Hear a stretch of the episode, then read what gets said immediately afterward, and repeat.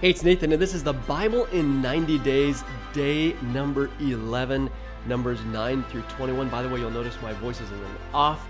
That's because our family battled COVID last week, which has delayed the release of new episodes. Hopefully, we'll be able to keep pace pretty much from here on out. My plan is to um, complete this 90 days read by or, or highlights by early April. So that should pretty much be with uh, close to within a 90 day window. All right, let's go to today's reading. That is Numbers 9 through 21, day number 11. And I got to tell you, today's chapters are challenging to to just create a highlight reel for because they're packed with good stuff, packed with information. And so we're going to give it a shot though. Our reading begins in chapter 9 with a record of the first post Exodus Passover celebration. A Passover accommodation is also introduced for those unable to celebrate the Passover on the designated date due to contamination. Those individuals could celebrate the Passover one month later. Also, while Israelites who did not celebrate the Passover were cut off, foreigners could celebrate the Passover so long as they followed the um, rules and regulations related to it. The chapter also lets the reader know that when the cloud rested over the tabernacle, the people would remain encamped, and when that cloud lifted, then the camp would pack up and move on. Chapter 10 begins with the instructions make two trumpets of hammered silver and use them for calling the community together and for the and for having the camps set out. When both are sounded, the whole community is to assemble before you at the entrance to the tent of meeting. That's from the NIV. In the second month of this second year, Israel packed up and left the Sinai desert. The chapter ends with these words Whenever the ark set out, Moses said, Rise up, Lord, may your enemies be scattered, may your foes flee before you.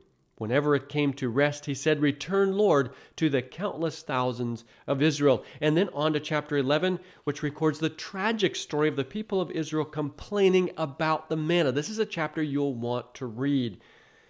And here's part of it. The rabble with them began to crave other food, and again the Israelites started wailing and said, If only we had meat to eat. We remember the fish we ate in Egypt at no cost also the cucumbers, melons, leeks, onions, and garlic. But now we have lost our appetite. We never see anything but this manna.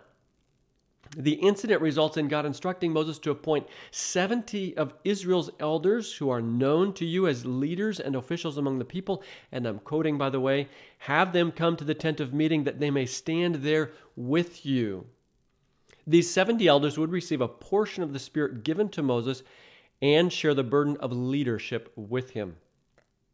The end of the chapter records God using the winds to blow in a massive amount of quail and the Israelites gorging themselves and dying with meat still in their teeth from a severe plague.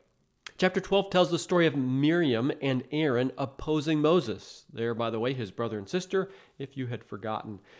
God calls Miriam and Aaron to step forward and then speaks these words When there is a prophet among you, I, the Lord, reveal myself to them in visions. I speak to them in dreams. But this is not true of my servant Moses. He is faithful in all my house. With him I speak face to face, clearly, and not in riddles. He sees the form of the Lord. Why then were you not afraid to speak against my servant Moses? The anger of the Lord burned against them, and he left them. When he did, Miriam was covered in leprosy. At Moses' intercession, she was healed, though having to remain outside the camp for seven days. And we're on to chapter 13. By the way, chapter 13 and 14 are well worth reading. These chapters contain the tragic saga in the wilderness journey with representatives chosen from each tribe to clandestinely survey the land of Canaan in anticipation of imminent occupation. This exploration lasted 40 days, and the report from the returning spies was mixed. Here again from the NIV We went into the land to which you sent us, and it does flow with milk and honey. Here is its fruit. But the people who live there are powerful, and the cities are fortified and very large. We even saw descendants of Anak there. After the somewhat discouraging report, Caleb of the tribe of Judah spoke with courage, and I quote, We should go up and take possession of the land, for we can certainly do it. This encouragement was met with a tidal wave of opposition.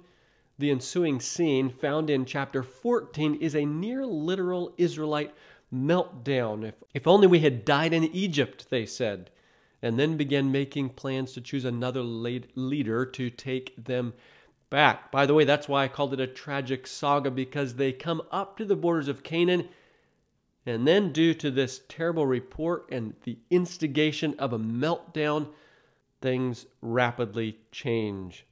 Moses and Aaron, along with Caleb and Joshua, plead with the crowd to change their minds but almost get stoned.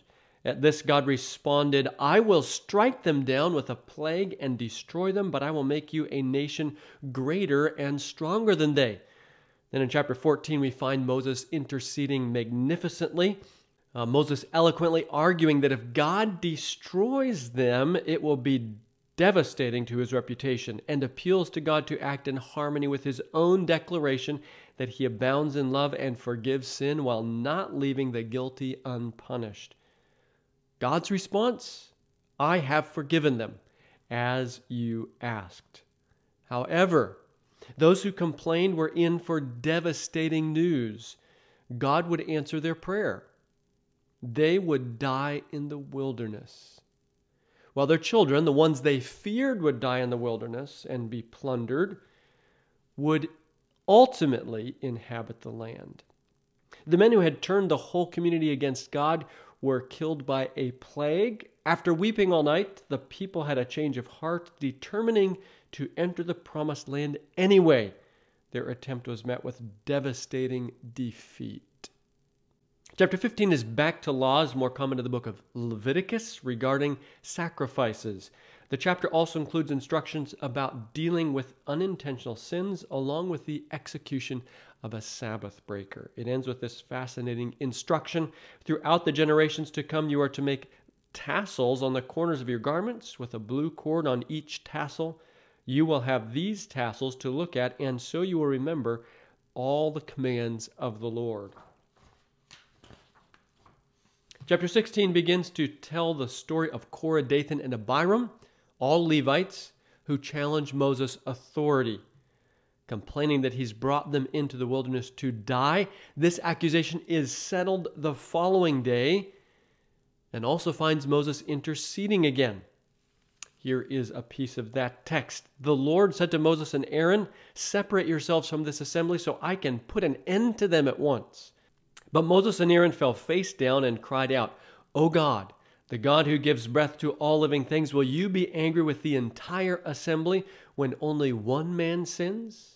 Then the people were instructed to move away from Korah and those associated with him, and the earth swallowed the rebels. The next day the people again rebelled, and Moses and Aaron interceded, though not before 14,700 people had died from the plague. By the way, chapter 14 excuse me, chapter 16 is another excellent chapter to read. Chapter 17 records God's vindication of Aaron by asking for 12 staffs, one from the leader of each tribe. These 12 staffs were in, placed in the tabernacle overnight, and the next day, Aaron's rod, representing the tribe of Levi, budded, blossomed, and produced almonds. Chapter 18 is back to details regarding the work of the priests and Levites.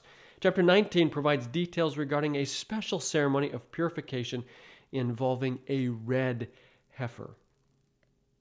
Chapter 20, again, another chapter to read, begins with the death of Miriam. The chapter also finds the people in the wilderness of Zin with no water, and the people complain again about being brought into the wilderness to die.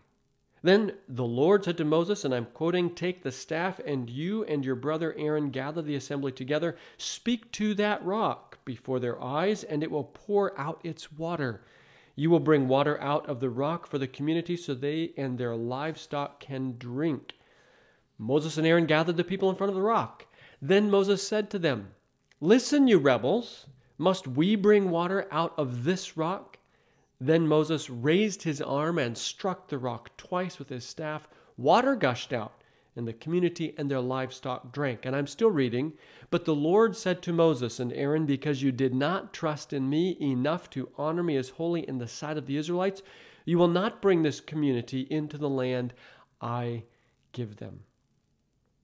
Following this incident, the Israelites request passage through Edom, the land of Esau's descendants, but are refused. Then Aaron's priestly role is transferred, or I should say, was transferred to his son Eleazar on top of Mount Horeb, after which Aaron died and was mourned by the people for 30 days. Chapter 21 begins with Israel confronting and destroying the Canaanite king of Arad. The final story I'll mention with any detail finds Israel complaining again, and then venomous snakes infesting the camp, biting and killing many. Moses prayed for them. God's response make a snake and put it on a pole. Anyone who is bitten can look at it and live. You'll hear this coming up again, by the way, in the Gospel of John, a few days down the road. The last two elements in the chapter are the de- defeat of King Sihon of the Amorites as well as King Og. And that wraps up our reading for today.